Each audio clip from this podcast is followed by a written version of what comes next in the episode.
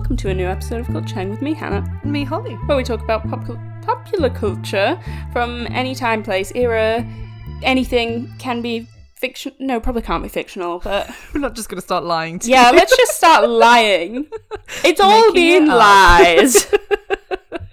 um, but we hope you enjoy this podcast here Yeah. today with whatever you're doing. Are you commuting? Are you laying in bed? Are you having a lazy day, a busy day? Whatever you're doing, Mm-hmm. chill out for this like hour and just have a gossip with us. If you want to tell us what you think, there are many ways to contact us, mainly Yeah. through social media. Yep. Um, there's probably an email out there, hopefully, that you can find. but if not, just send us a DM. There will be social media link below. Yeah. Um, or give us a Google. I'm sure we come up somewhere amongst many other culture-based things. Um, and also, we have a Patreon. Holly, do you want to tell them a bit about a Patreon in about like two seconds? Okay, two okay, okay, I'll give you like ten seconds. Five seconds for each bit. we have two episodes a month. One is Bad Book Club, where we read trashy fiction that we love. It's not trash, it's just considered trash. It's often free. Read along with us. We want to know. We want to start this going. We want a whole culture of people hmm. bad book clubbing with us. And we also have Celebrity Corner, where we focus on a celebrity that there's not enough to focus on them for a main pod, but we're still interested. So if Yeah. you like the way we crit- critique celebrity culture, head on over Head there. over. There's a whole host of weird people, the good, the bad, Yeah. the strange, and yeah, that's what Also, with Bad Book the delight. you really don't have to join a Patreon for it if you don't want to, because you can just read it yourself. Yes, we do post which books we read. Yeah, exactly, and then just let us know your thoughts. Make Just your a own reading podcast list. based off it. Steal our ideas. Go for it. Well, what are we gonna do? How are we going to stop you? We can't. We've not got any trademarks here. We have no legal interest in this. Steal it. Try us. We'll find you. this is And what it was all also- about. Yeah, just like get creating enemies. Um, if you've been here before, welcome back. We love you very much. If you're new, also welcome back. We probably will love you. It depends. Come back. Yeah, come back and then we'll see about our love. It's conditional, okay?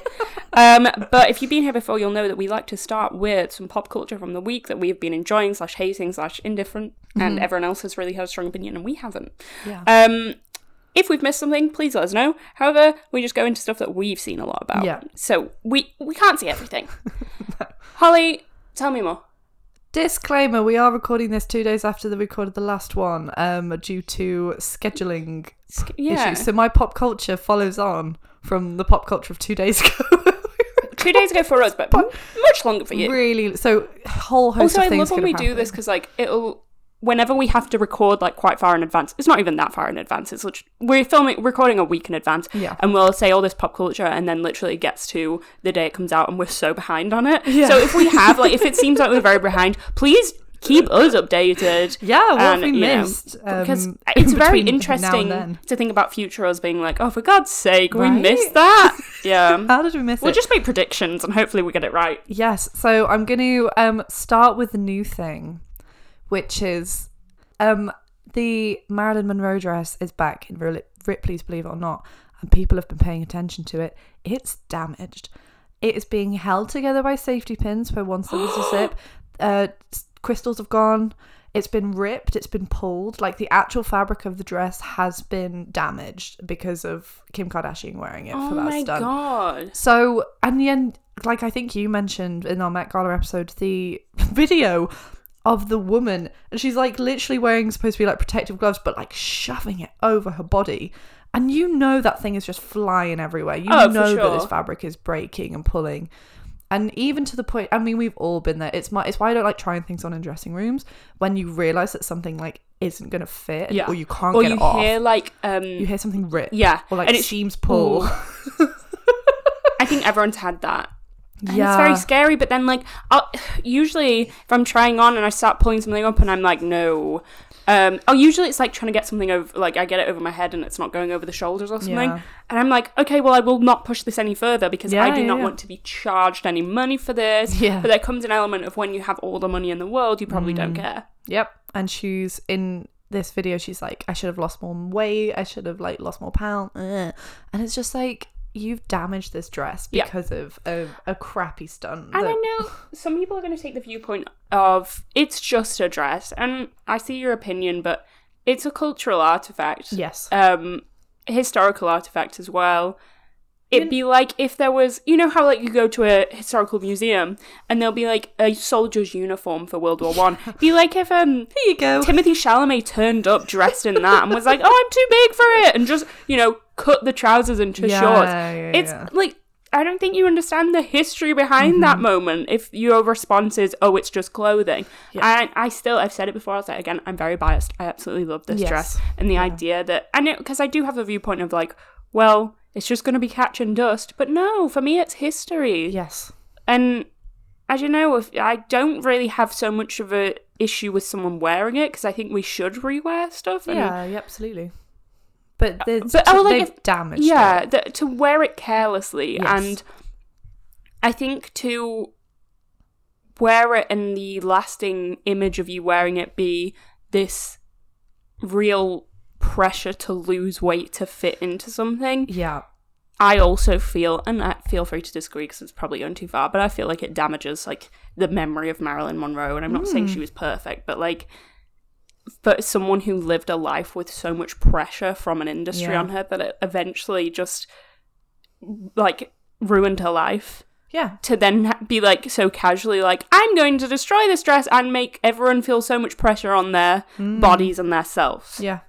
I don't know. I'm probably going too far. I'm biased. No, But it it's not upsets me. But the fact that it, after all this, and it's all like, no, but the dress is fine. uh, it's like, and she ruined on top of everything, she ruined the dress as well. I know, and I, like if I feel like if your response is just oh it's just a piece of clothing, then everyone has a piece of clothing that they attach something to. That's why so many Imagine people. Imagine your mother's wedding. Dress. I know dress. that's what I was about to say. How many people keep their wedding dresses Yeah, and yeah, pass yeah. them down through the generations? It's just clothing. Like it doesn't mean anything, Yeah. but it means something to someone. history. Yeah, and I think it's fair enough for people to have an issue with it because it means something to them. Mm-hmm.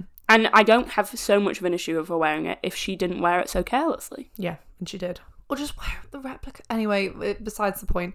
Um, so my other two things are little follow-ups. Lizzo, after she um, released a song with a ableist slur in it, has come out and said, "I'm really sorry. Didn't know it was an ableist slur," and has immediately taken that version Yeah. down and released a version without it in it um, to the world. I don't know if I'm just being a bit cynical, but that feels a bit I don't know, like a t- like planned. Does that make me sound? I don't know. I mean, I, I would I would love to hear other people's opinions as well, and I you know you could maybe convince me of it. I don't think I think it probably Might just was a a mistake, Yeah, but yeah, yeah. I don't know. People do make mistakes with wording, Yeah. So I'm not gonna I'm not gonna sit here and be like, hmm. It just see I don't know. Maybe it's like a bigger thing in this country that I remember if people used that word when we were growing up, we were always told what it meant, and maybe that's. Maybe that was not a thing for everyone. So I don't. I probably shouldn't sit here and be like, I'm surprised she didn't know that it was a slur. no, no, no. But then again, you still have people out here using like other ableist slurs. yeah, For example, the most recent season of Euphoria, one ableist slur was used over and over again. And so I can see why people are kind of getting to this point that they don't really know that these words are slurs. yeah, And potentially she was part of that. yeah, yeah, yeah. And I don't know, hopefully people are educated on it because I Or think this is the opportunity to educate them on it. Because Yeah. it's like, oh, why is she taking that word out? And then they'll like look at the word and they'll be like, oh, actually, it's it's difficult. Yeah. Just don't put slurs in your songs, I would say. And if you if you didn't realize it was a slur, I think the best thing you can do is apologize and take it out. yeah, she's done absolutely what you hope that everybody um, does in that situation. Like, it just says, I'm really sorry, and then takes it down. And I I also don't want to be like I know that this if she did this it would be a bit publicity stunty, but she could have maybe done like a I will donate money sort of situation. Yeah. I don't know, maybe a little bit more, but personally I think it was probably a mistake. Yeah, yeah, yeah. And then the other thing is um, Rebel Wilson being um, threatened with being exposed that she was gay. Um, the columnist who was threatening it was like, "Well, I had enough un- um, sources that confirmed it without actually going to her, and I gave her two days to comment, and that's not actually me outing her." and this man is gay himself.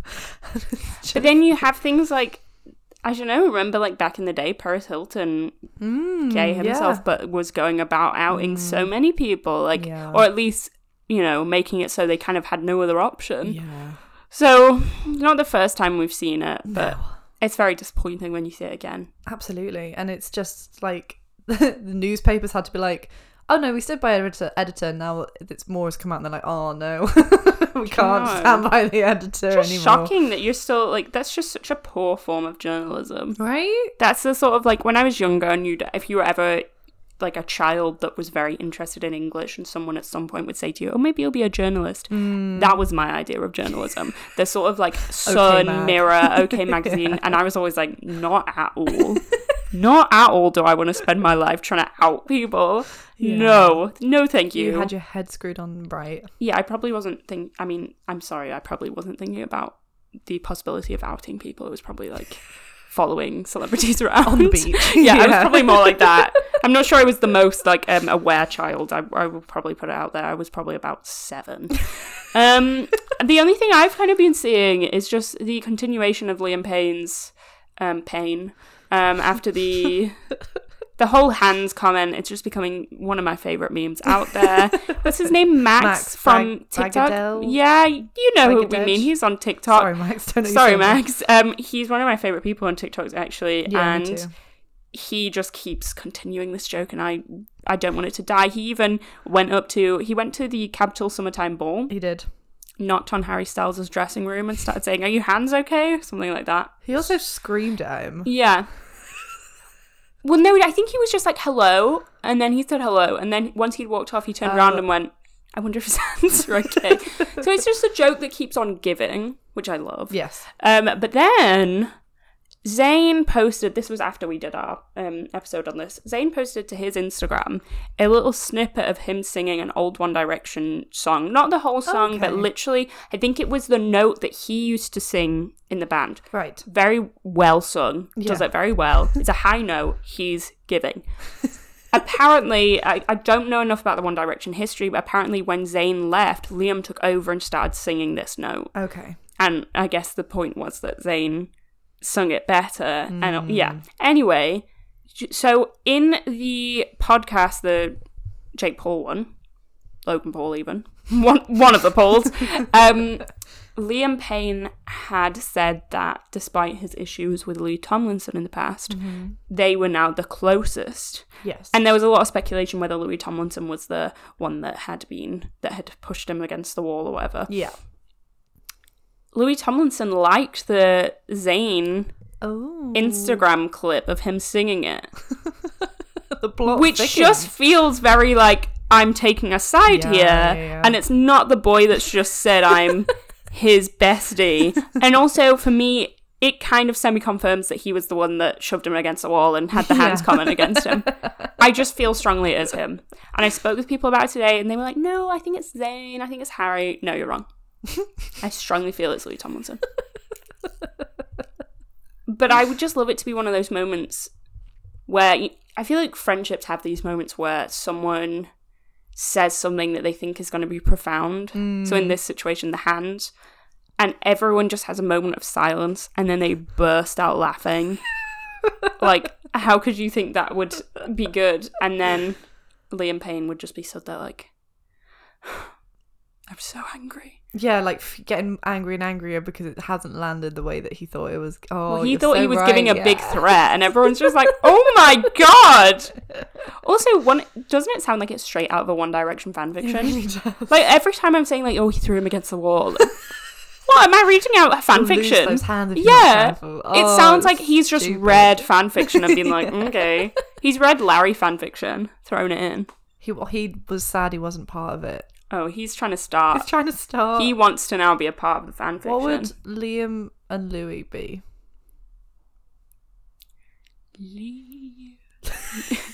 Leo? Leo? Leo? Leo? It's too hard. I I hate it. so it's not happening. It's not happening. You can't ship it. It's not a good ship. You could do it with their last names. Painlinson. Tane. Toyn. Toyn. I've no, I keep forgetting their names. Anyway, uh, is that everything? That is everything. So okay, that's the end. the end. Bye. Thanks so much. Thanks. Um, no. Um, We're here to talk about a very famous man. a very very famous man. Um, we're talking about RuPaul. Now, the reason I think this is a good transition from ne- last week, not next week, is that last week we were talking about, you know, kind of people who end up being gay icons or just really helpful figures, characters in the world.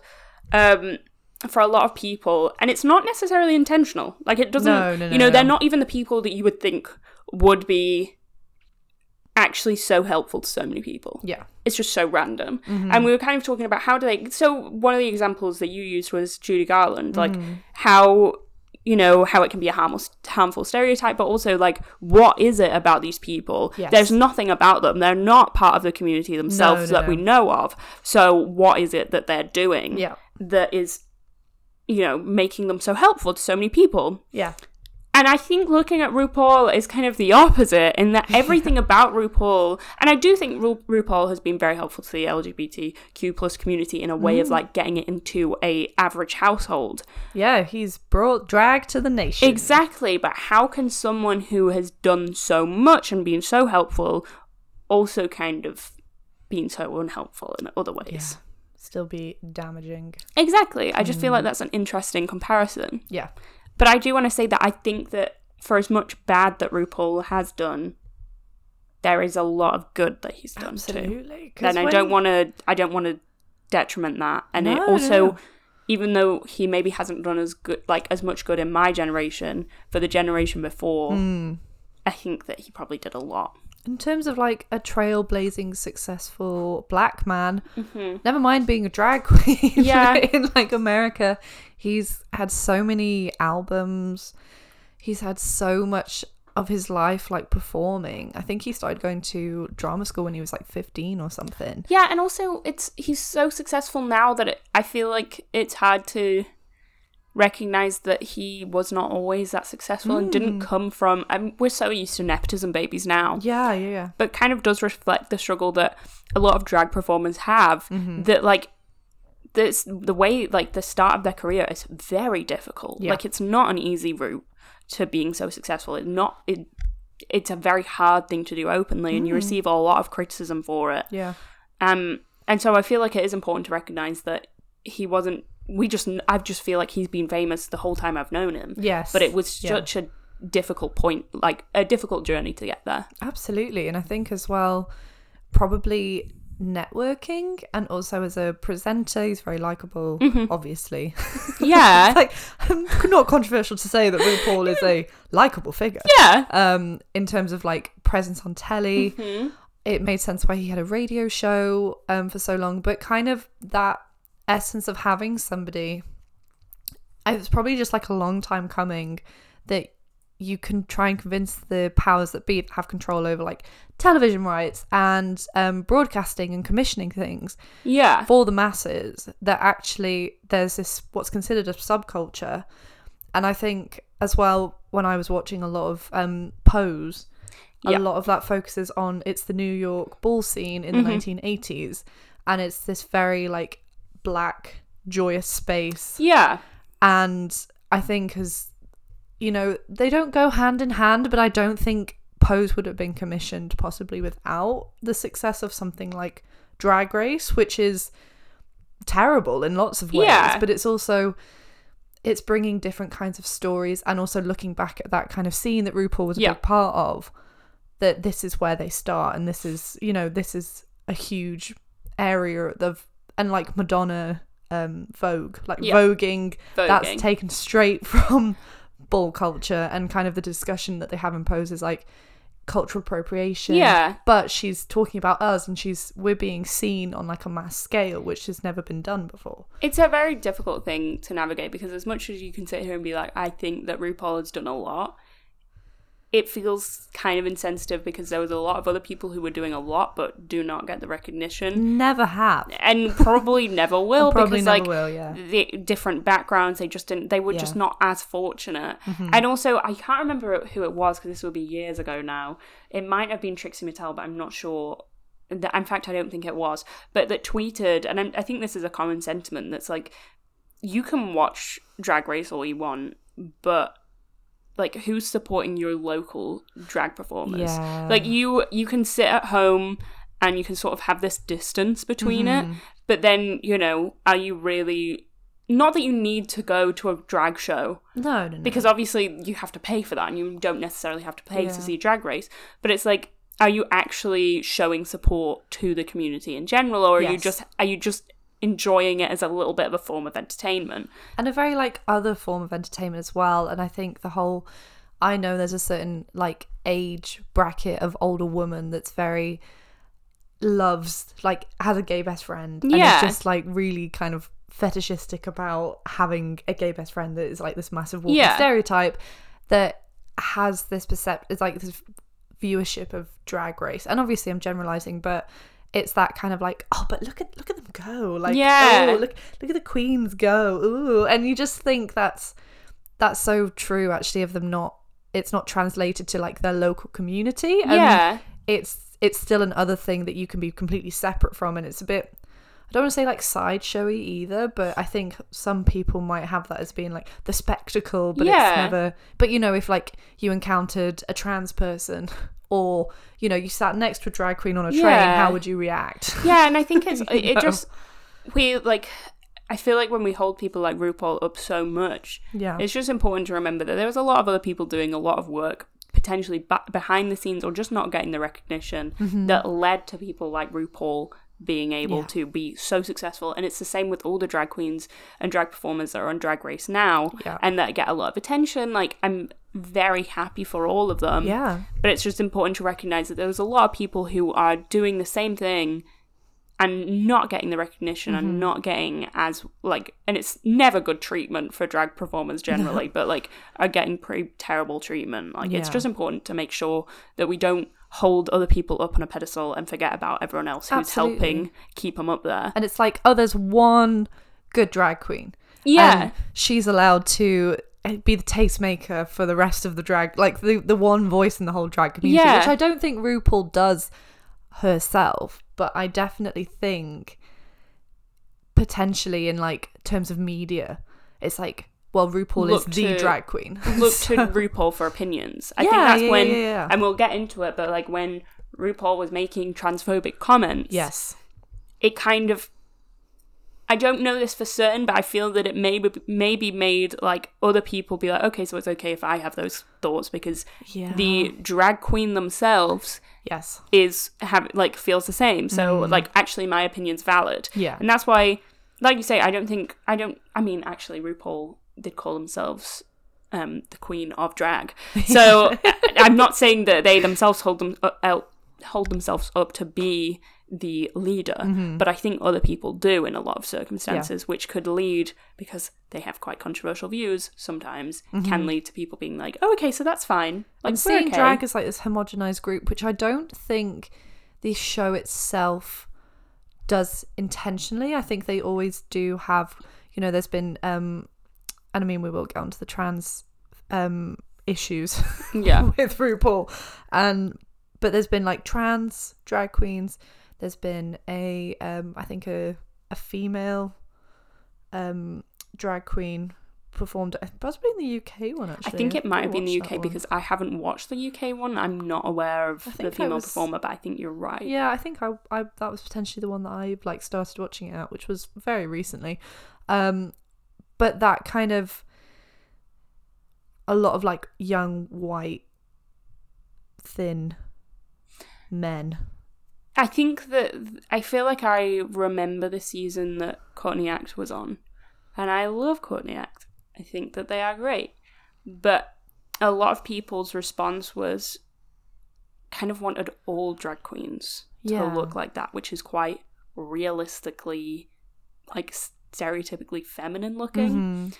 but that's not the point of drag. And I feel like we suddenly got into this thing of like, oh well, they should look like women. Otherwise, Yeah. it's like it's disconcerting for me. Yeah. And I do feel like that's why Drag Race is quite good because really There's after a, bit you get to see the like yeah. actual art behind it. absolutely. I feel like one of the first people. Mm, no, I feel like that's giving them too much credit. But like Trixie Mattel is probably the biggest example of like. Mm-hmm. I feel like everyone talks about dressing up as Trixie Mattel and doing the makeup because it's Yeah. not. It's not necessarily the typical like she. Trixie Mattel doesn't look like No. Courtney Act. She doesn't look like a real woman, and that's in quotation marks Yeah, yeah. because it's a it's a it's drag. yes, It can be whatever you want it to be, but most Yeah. importantly, it's a performance. absolutely. It like it doesn't necessarily criticize gender, but it can. But it plays with it. Like, and I don't Mm. Yeah. know that RuPaul always recognizes that. Like, I Mm-hmm. don't that it can. I don't know. I feel like it means something different to a lot of different people. And I think that's the beauty of it. Exactly. I think that's Yeah. why it's so important that we see, like, we don't just see like cis men doing drag. Yeah.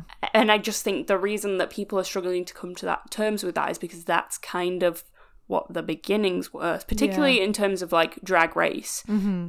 That's what you were seeing, Yeah.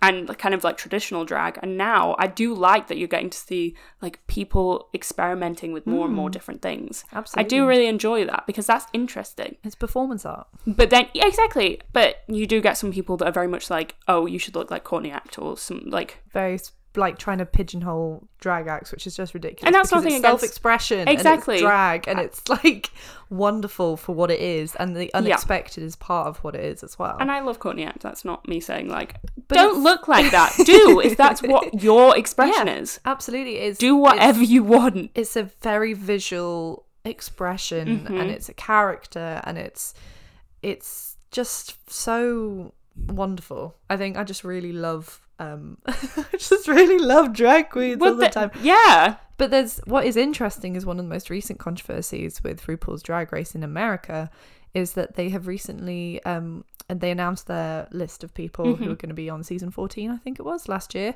and one of them is this cis heterosexual man um, who does drag, and the world is like, hold on, they have every other space in the world, and now you're bringing him to the safe space that's very, Yeah. um, you know, part of the community. This person does drag, but isn't part of Yeah. the LGBTQIA plus community. What's going on here, RuPaul? I mean, I would love to hear more opinions on it because I feel like I agree with that. I just feel like I don't know. It feels yeah, you're right, and I want to hear more people's opinions because there is also a part of me that like it's also difficult. Like oh, I'm not saying that it's difficult for cis white men, but like the struggles with toxic masculinity yeah. that showing that drag could also be done by cis straight performers Hmm. Yeah. Hmm. could also be helpful in some way in that not necessarily I'm not necessarily saying we need to appeal to the, straight No, men no, but I'm saying like it might help people to come, to terms with it not being so stereotypical anymore Yeah, that like yeah. it's not a stereotypical thing that just comes from like really camp gay men who are going to Yeah. be my gay best friend. Like and you know we'll go for brunch afterwards. It- it's not, like that it helps sort of challenge that and be like Mm. well you know it's also like it can be it's a performance. It can be done by anyone. Because this is that's exactly what um so it's Maddy Morphosis uh that's what they said about their performance that it you know it does counter toxic masculinity and yeah. and it's been a safe space for him for his whole life. Yeah. And like i don't know. I want to hear other people's opinions on it because absolutely. I don't think that my opinion should be any I. influential opinion at all. No. and i honestly think my opinion is probably irrelevant um but yeah we're very aware that are Yeah. but it's interesting to Exactly. read about and research which is why we're which is why we're here Yeah, so please do not take that as me being like, well, actually, like, we need to look after the straight man. No, No, no, that's no. not what I feel. I just feel like toxic ma- masculinity is something that's so prevalent and also making it, I don't know, that, you know, not all people doing drag are going to be your gay bestie. Mm. No, it's not. It's not it. it is not it. Um. So, maybe a brief history of RuPaul. yeah I think the first prominent thing, and t- please tell me if I'm wrong, but like the first very rise to prominence moment for RuPaul was the Love Shack video. yes That was like the big moment, and what an iconic like first big moment. right That song is incredible. The video is pick one, incredible. you would probably pick something like that. Oh, for sure. Or I would pick what's the Elton John? Oh, Elton John, I'm still standing because I don't know if you've seen that video, No. the video for that, Bruno Tonioli from da- um, Strictly Come Dancing Yeah. is like one of the dancers in it. So every time I watch it, I'm like Bruno, Bruno, and it's just it's very camp, it's very fun, and I love it. Yeah. And so it'd be either that or it'd be Love Shack. Like if that had to be your rise to prominence, I would have it be Ansel Standing or it would be Love Shack, and I would just have or like a Lady Gaga video. Yeah, it's yeah, yeah, yeah. I would just be in paparazzi just at some point. That would be it. some point. Um, but yeah, that's and after that, like things keep coming up well. But like I Yeah. say, long journey to get there. yeah. Not an easy journey. No, but he has been, I would say, since like the 90s was Mhm. really the time when RuPaul's music started to get quite a lot of recogni- recognition. So his debut single, Supermodel, You Better Work, um, was included on his debut studio album, which was Supermodel of the World 1993. He became a spokesperson for MAC Cosmetics in 1994. Um, raising money specifically for the MAC AIDS Fund, which I didn't know MAC had an AIDS fund. Mac, um, I hate your policy on animal testing. Don't do it. but bare minimum alert, that's pretty good for the time. Right? Like when no one else was talking about those kinds of things. Because what market do you think is going to create a lot of money for you? Mm. Drag queens. this is the beginning of it though. So Exactly. um, he's the first drag queen to land a major cosmetics campaign What's that? in the 90s. I know. Now look where we're at with the kind of monopoly of um, drag market fan bases. You know, it was literally a group of people that were waiting Yeah. to be represented and adored. Yeah. you know, and why wouldn't they be? But it was so for so long it was so stigmatized and the homophobia and it was just like this would never be the straight people were like this would never be marketable. What are you talking about? and now they're like, yay, gay.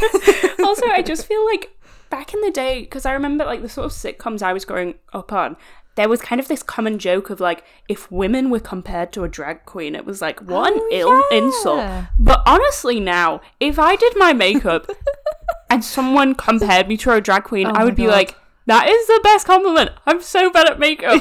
They're like the best. And like the fact, you know, whenever you watch them do their makeup, Mm-hmm. The techniques they've got, they just share them around, and they're just I stuff you would never like. Who first came up with gluing their brows down? right? Because I want to just- know. Yeah, who first came? Who first got a Pritt stick and was like, boom, boom, boom, glued This my is- eyebrows down? Look how But, like, smooth it is. Who who was coming up with that? Right? So, it's so yes, innovative. If yeah. if you come, that's the best news for me. I don't think you understand how bad I am at makeup. How bad. Also, like. We just have to take tip, tr- like tips from drag performance on makeup because, Mm-hmm. like, the enlarging your eyes yeah. incredible. So good. Like And, all like, the little tips the and tricks. and the sweating. Yeah. and, And, it still, still, looks immaculate. good. And I feel like, you know, a couple of years ago when there was that trend of like everyone doing the Bratz makeup, Yes. it's just kind of drag performance. It was really like, draggy. Yeah. Yeah. like you just you're basically stealing their tips and tricks. Like I'm Yes. seeing these like girls like me st- sat there gluing their brows down, and I'm like, That's this is yeah, this is what they've been doing for years, and we're just stumbling on it so we can look like Bratz dolls. Apparently you um glue your brows. Yeah, Who thought? Oh, isn't it fun? Every time I see someone glue their brows down, I'm like, I really want to do that because I feel like it would feel like I just feel like it would feel so good. but then getting it off. I would love it. Pick it off. Pick it off. it was a full body shiver. I just feel like if I was doing drag, I think I would just shave my eyebrows.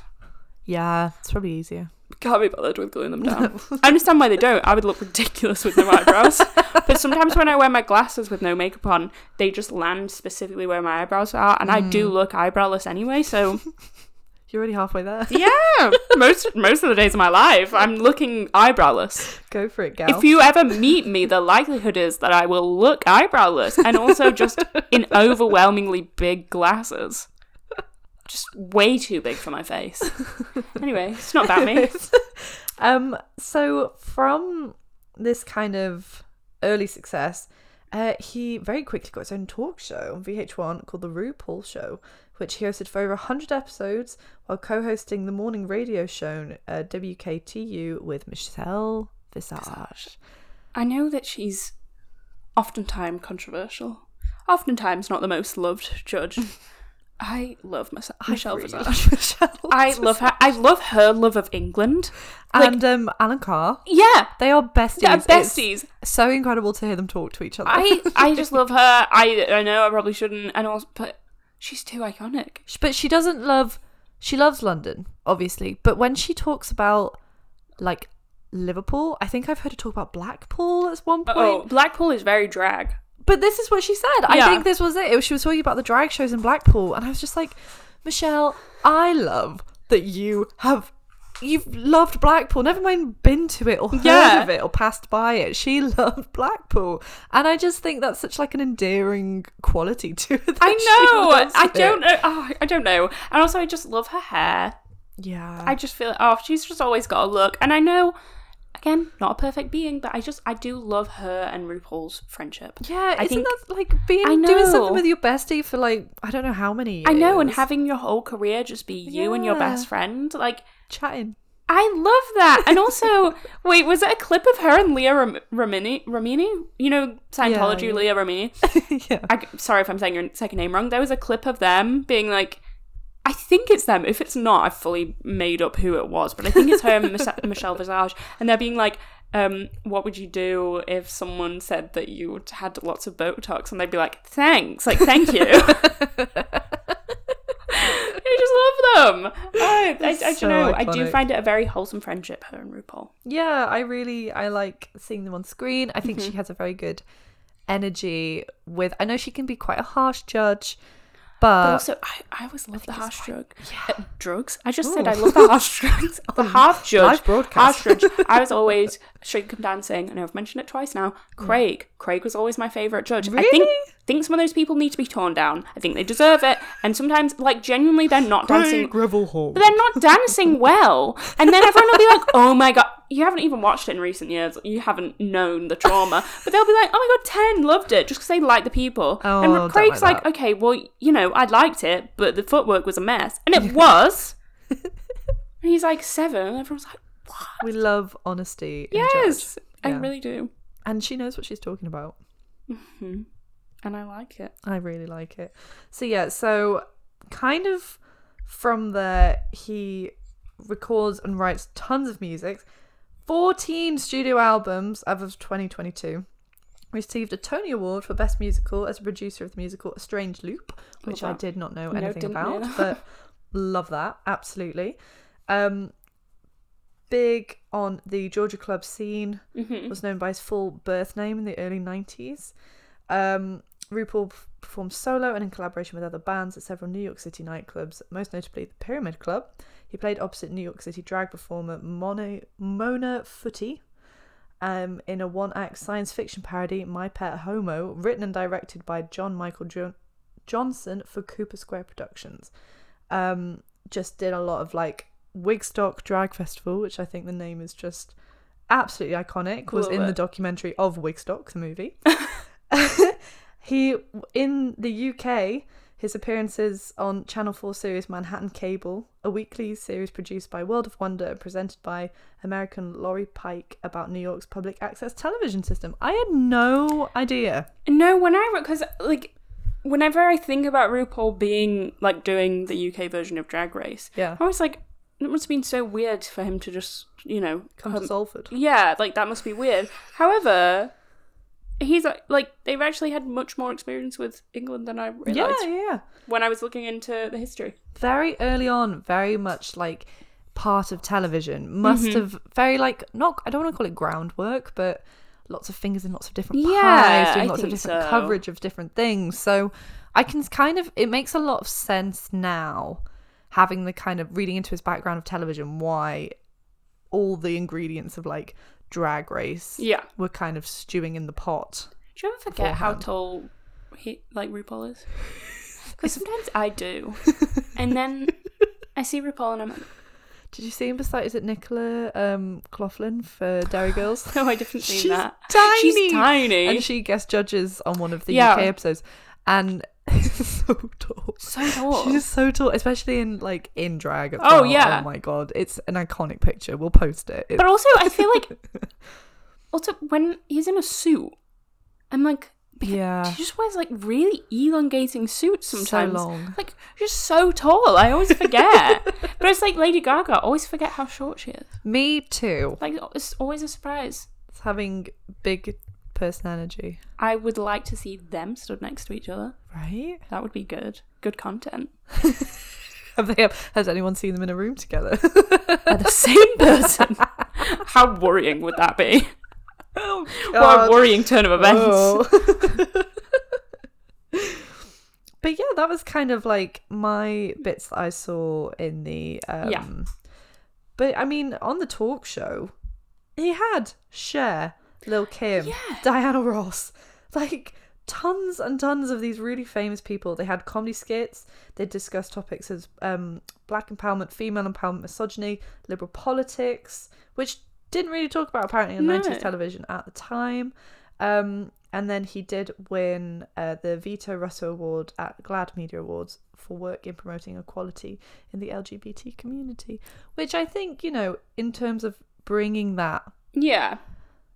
Taboo inverted commas hmm you know you've got all these incredible people and this view of the community and the people Yeah. that circle the community as Yeah. we kind of discussed last week you're bringing like Cher, Diana Ross and you're having these discussions on television in the 90s Also, this is semi irrelevant, but I don't know if I'm remembering this wrong, but I was just thinking when you're saying like iconic people. Did RuPaul do the Tammy Faye Bakker documentary? really I don't know, but like as soon as you were saying that, I was like, I feel like I remember RuPaul God. and Tammy Faye Bakker like having some connection. I really hope Let me just true check that. Oh, she was on the RuPaul show, I love so maybe it was that. But I thought that he did the docu like the original documentary. oh my god Um, let me just see. Yeah, because the original one's called The Eyes of Tammy Faye, isn't it? Yeah, 2000. Yeah, or at least he. Yeah, he's the voice. So Oh my god narrator. He I narrates it. love that So, I don't know. I do kind of love that. I really love that Yeah, so there you go. oh my god But anyway, bad things. Yeah, we do. We do have to address the issues. Yeah. Uh, do we? Do you want to start with fracking or No, I want to end with fracking because as, as terrible as things for the environment are right now, The, um, it's worse for the trans people. and also it is kind of an like I don't want to say it's funny, but it is No. kind of funny. yeah. Just the way that it came about, like the way that it was revealed, because it hasn't officially been revealed, and we'll get onto that. yes, Yeah, so tell me the sad sad news. 2018. RuPaul talks to the Guardian again. Surprising. Yeah, like I feel like some people in their interviews with the Guardian just give way too much away recently. I feel like that's where all the weird celebrity interviews keep happening. With also just the weirdest celebrities. Like not I feel like Yeah. Willem Dafoe did one recently and it was he? just bizarre. But also that's Willem Dafoe. yeah. Anyway, yeah, 2018, The Guardian. Um, he stated that a post-transition trans woman would probably not inverted commas be accepted onto the show, noting that at the time of the competition, Peppermint had not yet had breast implants. Um, and then everyone's like, "Uh, what are you saying?" on social media, and also former contestants who have transitioned. Um, RuPaul compared trans drag queens who had transitioned to athletes who had taken performance-enhancing drugs. He subsequently expressed regret for the hurt caused by his remarks and that the only screening criteria for contestants was charisma, uniqueness, nerve, and talent. His um, full, what he ex- exactly said, his his real words were, "You can identify as a woman and say you're transitioning, but it changes once you start to change your body. It takes on a different thing. It changes the whole concept of what we're doing.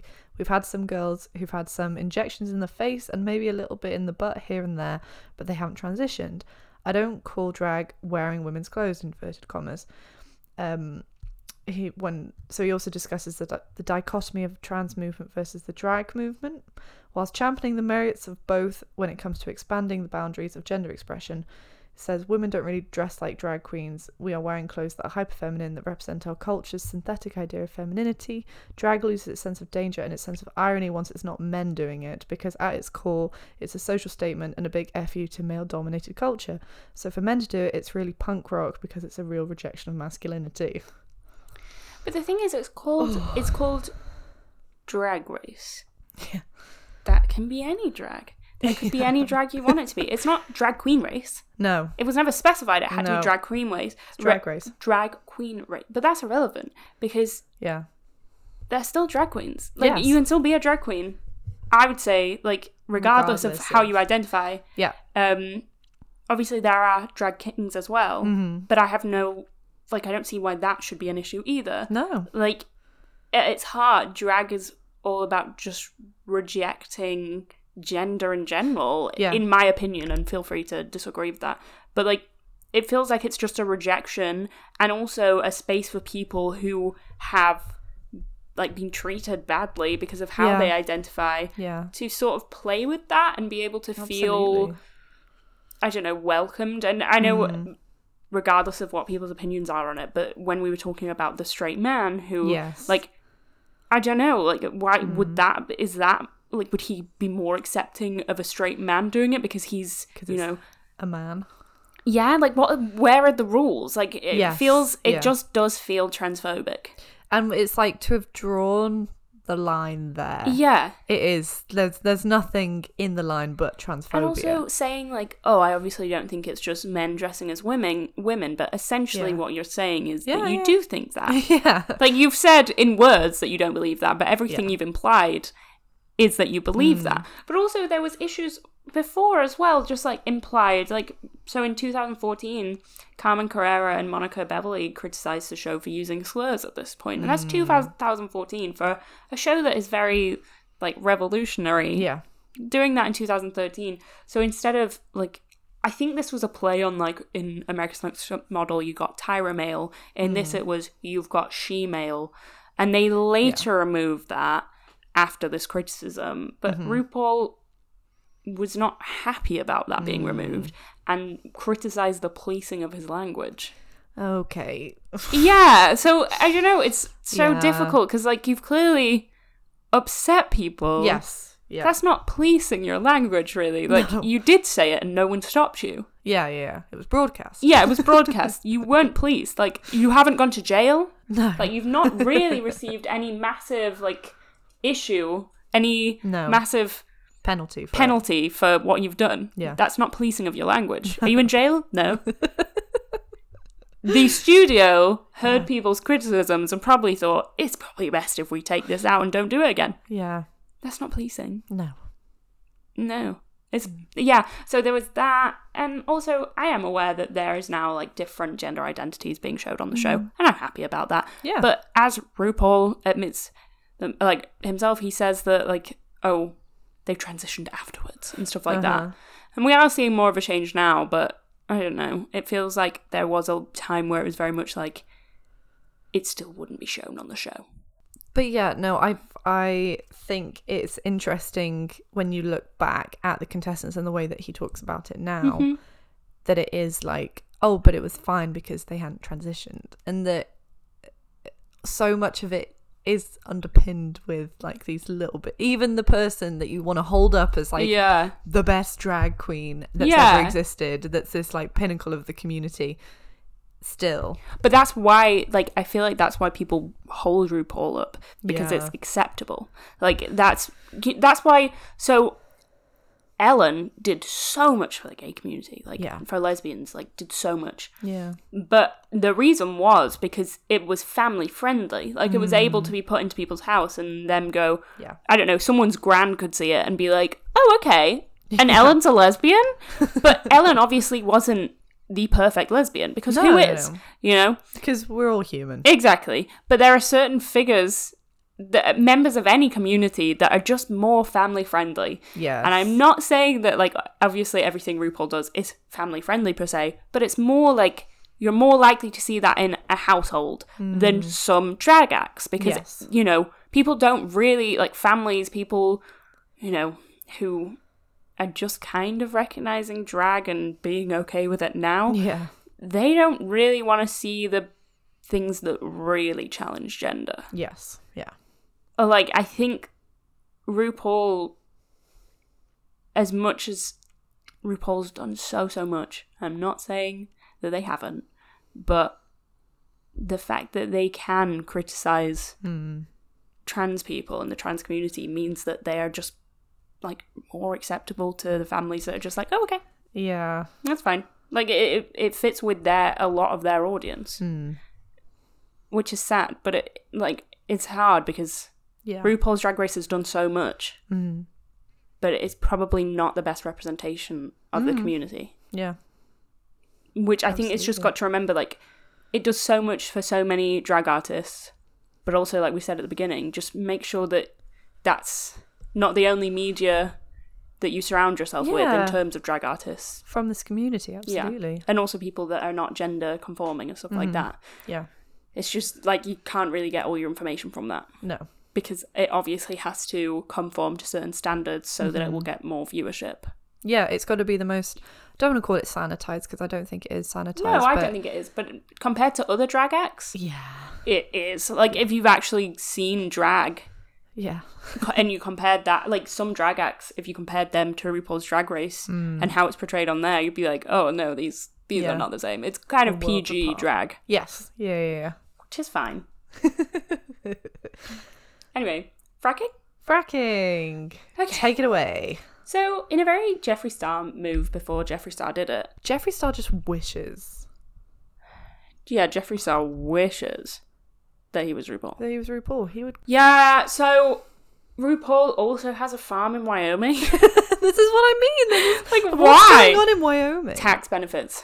Is that what it It's is? better tax. That's why, and I think Kanye West has Oh, some land in Wyoming. It's to do with the tax. I don't know the full situation, but it's tax based. That's why everyone just randomly has acres in Wyoming. Yeah. What? Jeffree, uh, Jeffree Star, please stop selling your yak meat. You were best friends with those yaks a month ago. I slaughtered them. He slaughtered the yaks, everyone. Anyway. That's not my vegetarian rant. That's just like, how could you make us love these yaks? You should give him names and everything. and I know, don't name your yaks if you're gonna kill them. He's like hugging them one minute, next Oh. in the grinder. Anyway, so RuPaul and his partner own 60,000 acres in Wyoming. And I think he was on, what's the, is it NPR? Yeah. yeah, so he's on NPR. And um, the guy's like asking him, like, what do you do with the land? Like, is it farmland? Um, and his response is that they lease mineral rights and sell water to oil companies. And then Terry Gross, who's doing, who's hosting, does not follow up at all. like he's just like okay, because also I don't think it maybe clicked that what he was saying basically sounds exactly like fracking. Like it, that's basically fracking. So he just moved on. Because like in the moment, I feel like if someone said that to me, I'd be like, okay. And then later on, you just like I don't know, you'd be asleep and you just wake up and you'd be like, Oil "They're fracking!" Uh, I'm not going to pretend that I know all the information on fracking. No. I don't. I don't really get it. Never got it. But it's bad, and it's bad for the environment, and I get that. But it also makes people a lot of money.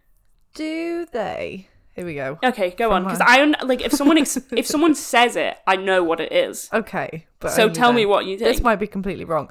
Is it that you're like pumping something into empty gas like deposits?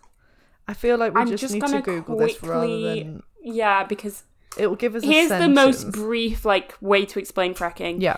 Um, so hydraulic fracturing or fracking, as it's more commonly known, is just one small method of the broader process of unconventional development of oil and natural gas. Fracking is a proven drilling technology used for extracting oil, natural gas, geothermal energy, um, or water from un- deep underground. So it's bad. Google it yourself. Do your research. Um, however, what I remember is, and I was telling Holly this beforehand, the the water coming out um, of t- people's taps, and if they held a like a lighter near it, it would just go up in flames. Oh my god. Yeah, so it's uh, it's pretty terrible. Um, so it was quite clear nothing really has happened with that. However, what I will say, and I don't think people talk about this enough. So RuPaul guest stars on um an episode of BoJack Horseman. Okay. I rem- remember this, and I this is the thing I just never heard, hear anyone talk about this. he plays a like queen ant, like he's like the mother. I don't know what you call like a leader of an ant family, like Yeah, a queen bee, but like an ant, you know, Yeah. Ant Queen. ant queen. Um, And the episode centers around like the reason that people, the two characters are involved with the Ant Queen is because one character has been fracking so much that the land has concaved and like they've ended up underground. What? What? The irony? Like, why is he? Like, why is RuPaul in this episode? Why? You probably didn't know that No. was, that was going to be happening. Oh, just I don't think I don't think enough people are aware that RuPaul is fracking and has a fracking empire In Wyoming. in Wyoming. So, like, I don't think he had a problem being on the episode because he was just like, well, no one knows. yeah, yeah. Because I don't think people really know what fracking is. All, all the drag queens aren't allowed to talk about it either. I feel like I've seen. That's so bad. Um, was it sibling rivalry? Is it with um Monet and Bob the drag queen? Yeah. And it's just a very very funny podcast. And um, I think one of them goes to start talking, and they're like, "Oh, can't can't talk about no, can't be we can't be talking about that." He's got people signing NDAs on fracking. potentially you're But, not like, allowed. to Bojack bring it up. Horseman was like, it wouldn't it. surprise me that they just didn't tell him that that's what the episode was about because they also had stuff. They the cast on that show wouldn't. Oh no, the crew like the writers were not allowed to unionize. Like it was something to do with Netflix or something, and they have so much in the show about unionizing.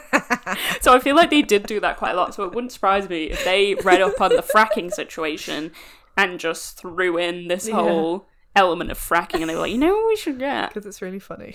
It is really funny. Oh, that's hilarious. Anyway, Yeah. um, one of my I just want to share one of my favorite like iconic RuPaul moments because I just don't think we can forget it. It's really pop culture Mm-hmm. like moment in history. When RuPaul was on one of the Jimmy shows, okay. don't know which one, and Jimmy Jimmy Fallon, Jimmy Fallon goes like is Oh, yeah. interviewing him and says, you know, you're like the biggest drag queen out there, and then RuPaul goes, drag queen. Jimmy Fallon. No one had ever seen a man fear so much in his life. He didn't know what he'd done wrong. His face, He was ready to be cancelled. He was like, career ended live on television. life flash before his eyes. Honestly, such shock. Did not know. It's one of the funniest cuts ever. And then RuPaul just goes, I'm the queen of drag. That's that's so iconic to me. it really is. And I love it. So I'm thankful for that. I'm thankful for it. I'm thankful that for the for the drag queens that come out of it, Trixie and Katya could do anything. So much comfort coming from them.